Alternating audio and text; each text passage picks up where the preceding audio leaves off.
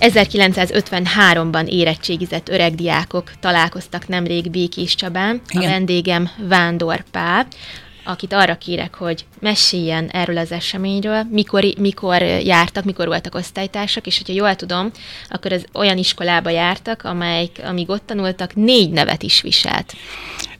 Pontosan így van, beiratkozni ezerkilencszáznegyvenötben a Békéscsabai ágostai Hitvallású Evangélikus Rudolf Gimnáziumba iratkoztunk be, illetve apáink irattak be. Először úgy volt, hogy kevesen vagyunk, mert ugye háború utáni időszak, de évvégére aztán kikerekedett, hogy két osztály lett az egy osztályból. A mi osztályfőnökünk Mazán László volt, akit nagy tisztelettel és szeretettel emlékszünk rá. Ő volt az a tanár, aki megtanította velünk az egyszer egyet rajztanár létére, mert sajnos a negyedik népiskolai osztályt azt Békéscsaba kibomvázása után szeptember huszadika környékén bezárták, és majd csak a háború után indult újra, úgyhogy olyan április vége körül, és hát az egész év az hiányzott, és Mazán Laci bácsi az mellénk ült, rajztanár létére, és megtanította velünk a matematika alapjait. Hogyan élték meg ezt a nehéz időszakot? Mire emlékszik így fiatalként? Hát nagyon kedvesek voltunk egymáshoz. A legnagyobb gond és az volt, hogy negyvennégy szeptember azt hiszem huszonharmadikán, amikor Békéscsabát bombázták, a gróf Tisza István utcai Knyihár János népiskolába jártunk, és a bombázás következtében a tanár bácsi elengedett bennünket, hogy iparkodjatok haza. És akkor hárman elindultunk a Lorántfi utca felé. Alig jutottunk el a Tasnádi házig, azt a légnyomás utól ért bennünket, és oda nyomott a kerítéshez, és ilyen háti iskolatáskánk volt, mindent a légnyomás elvitt, még a táskát is. Úgyhogy úgy szedtük össze a dolgainkat. Hát ma már le van bontva az iskola is, és le van bontva a, a tadonai féleház, ha lehet, hogy rosszul mondtam, akkor tadonai féleház, és hát helyette épp megépült a víztorony, amire hihetetlen nagy szüksége van Békéscsabának a mai napig. Utána aztán szünet következett, és hát a következő negyedik népiskolai osztályunk az evangélikus kistemplomba volt a vizsga, és a Knyihár Jani bácsi tanítónk, ez megtanította, hogy ki meddig olvas például, vagy milyen matematikai feladatot old meg. És én véletlenül tovább olvastam, és az Ezüst Gyuri barátom, osztálytársam rám szólt, az már az én részem, ne folytass tovább. Ezek a régi emlékek följöttek egyébként az osztálytalálkozón, és ha úgy tudom, ha jól tudom, már csak nyolcan ö, élnek. Igen, de ez már aztán a gimnáziumi rész volt. Hát ennél sokkal több, mert nyolc év alatt az ember felnőtté vált, házasságot kötött, gyermekei születtek, állást vállalt, egyetemet végzett, úgyhogy nagyon sokrétű lett a elfoglaltságunk. Három újságíró is lett, ha jól tudom. A mi osztályunkban, igen, Mahalek Pista, aki ennek a népújságnak volt, hát azt hiszem három vagy négy évtizedik újságírója. Sajnos ő már gimnázista korunkban egymás mellett ültünk, és akkor már oltotta magát cukorbetegségre.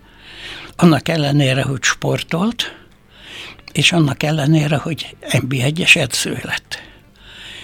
A több könyve jelent meg neki.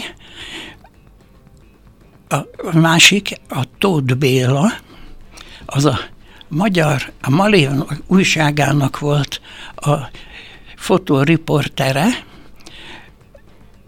ha jól emlékszem, tizenegy világvárosban volt neki kiállítása, többek között Békéscsabán is rendeztünk neki. Ő volt a magyar légi felvételi fotózásnak a megteremtője.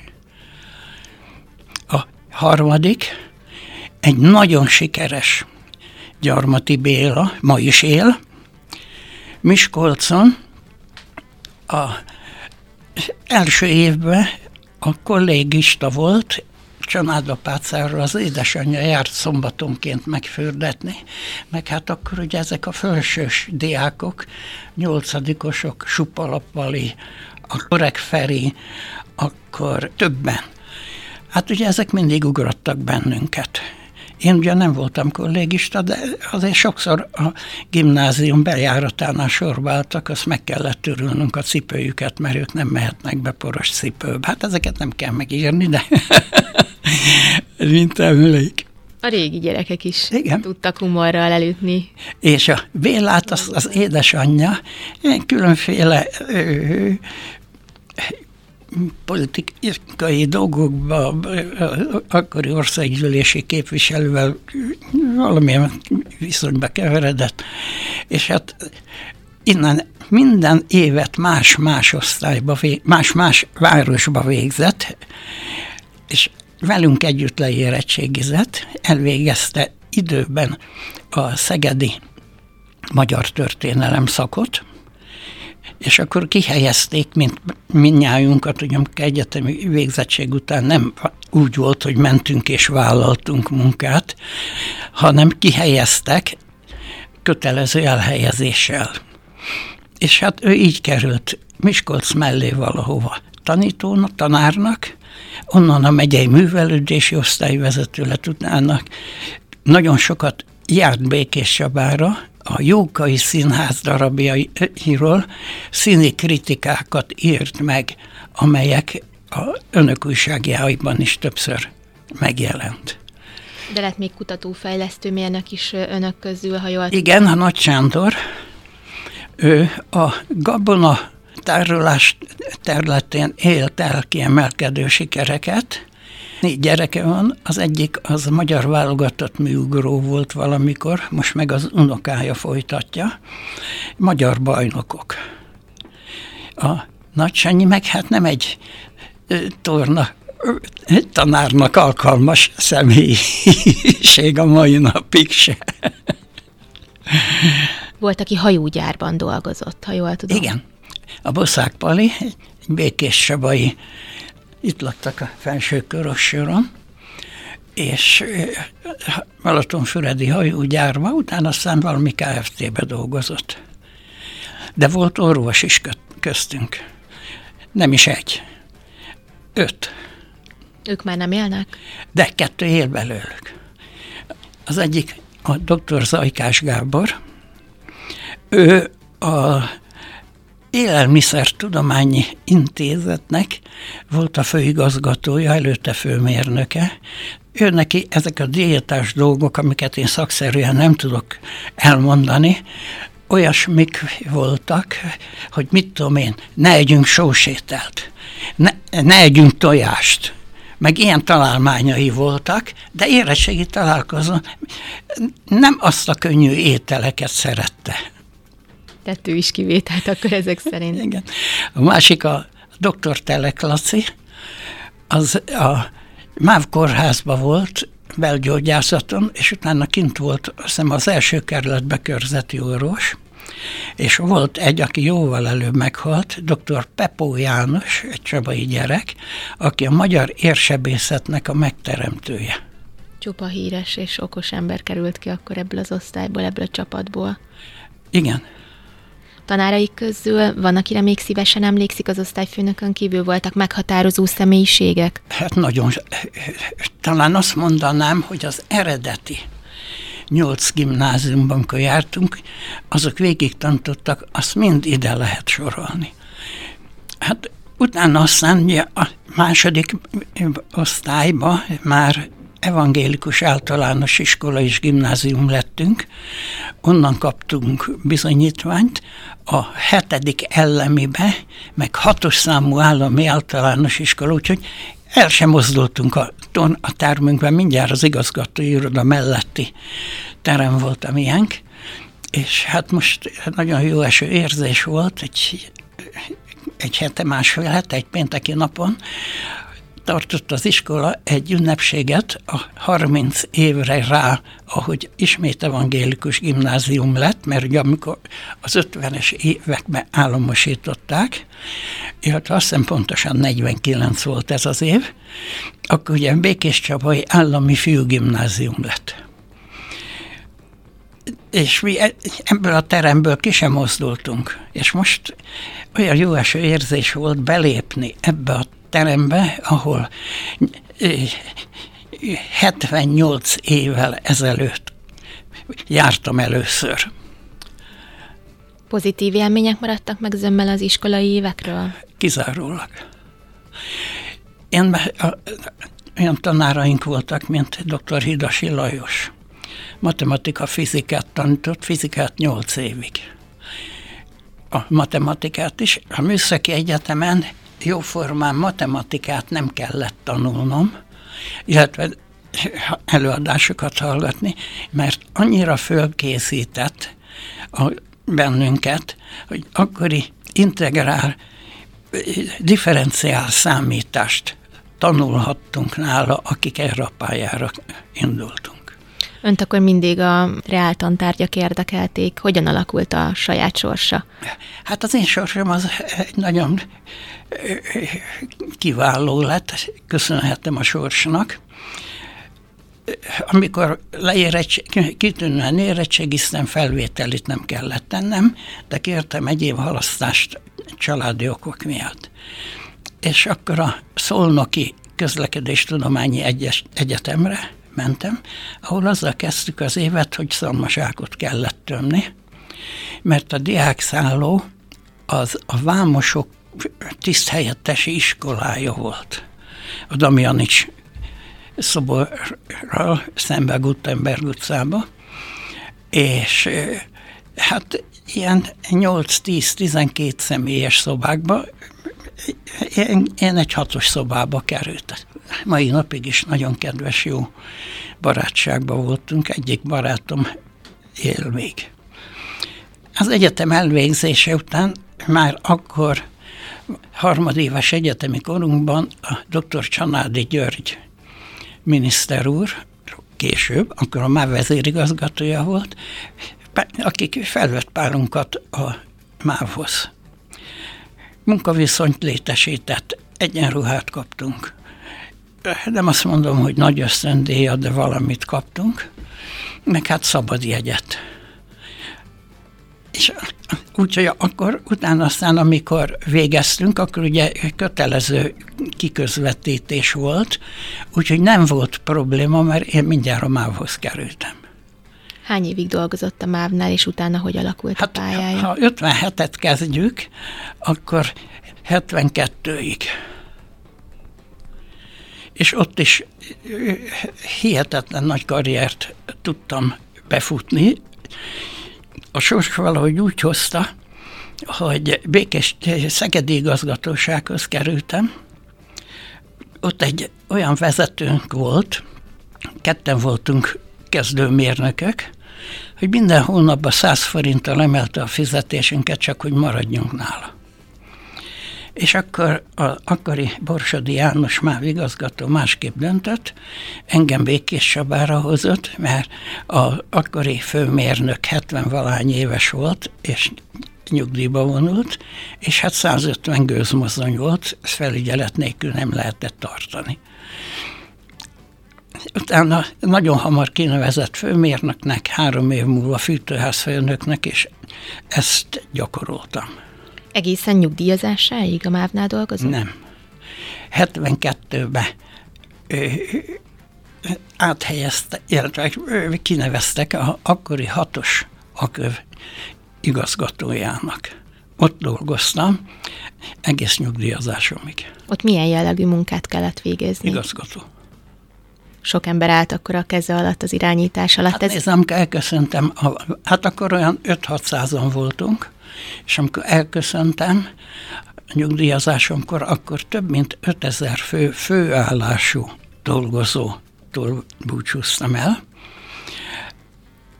Mellé természetes voltak részfoglalkozásúak, amiket a statisztika az mindig változott, mert ezek nem egész éves vállású dolgozóink voltak. És hát, amit a Békéscsabai autóbuszpályaudvartól, Békési autóbuszpályaudvarig, Orosháza, Békés, Békéscsaba, műszaki egységeket, Gyula, ezeket mind az én dömben építettük meg, és az volt benne a nagyon szép ebbe, hogy mint önálló vállalatként ö, abba, hogy mit fejlesztünk, meg mit csinálunk, az kizárólagosan a vállalat vezetésén múlott. Ebben az időszakban esik a, a keskeny nyomközű vasutak megszüntetése, amire nagyon minimális pénzt kaptunk, és több mint hatvan autóbusz kellett fejleszteni hirtelen. Akkor bőségesen volt munka. Igen. Mi volt a titka annak, hogy ennyi mindent jól és nagyon jó, olajozottan tudtak végezvinni? Nagyon jó munkatársaim voltak. Tehát a csapatmunka az nagyon fontos. Igen. Együtt dolgoztunk. Nem is emlékszem olyanra, hogy valaki, hát felmondani a, a cégnek olyan nem volt. Olyan volt, hogy egészségi okok miatt, vagy nyugdíjazás miatt kiszállt a vállalat vezetéséből, de a vezetőkkel, azokkal első naptól kezdve végig együtt dolgoztunk. Most nyugdíjasként hogyan és mivel telnek a napjai? Nem érek rá semmire. Most így szokták mondani. Nézd, elég sokat olvasok, azok a kötelező irodalmakat például most olvastam el a gimnáziumit.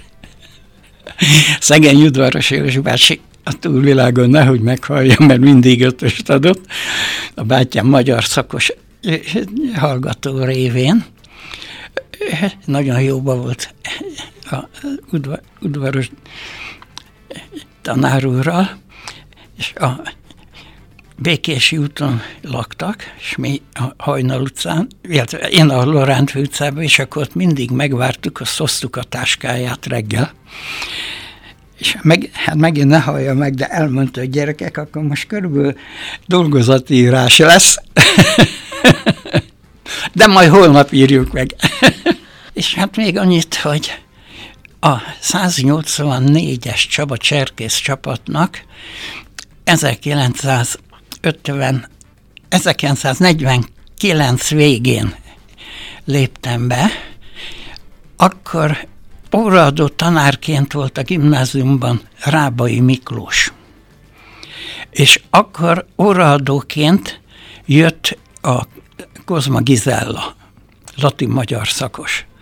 És közben második, tehát hatodik ellenben, mert most már ugye ezt kell mondani, meghalt a Mazán Laci bácsi. Erről egy nagy megemlékezést én magam is írtam, egy ö, ö, megemlékezést róla, és átvette a Kozma Gizi a osztályunkat. Az aranyos volt.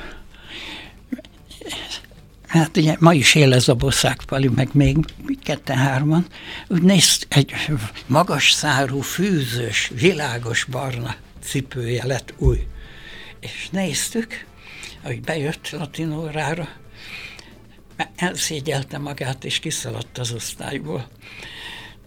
Aztán elment az igazgatónak panaszsal, a Szeberényi Lajos bácsi volt az igazgató. Gyerekek, hát vigyázzatok rá, hát most végzett.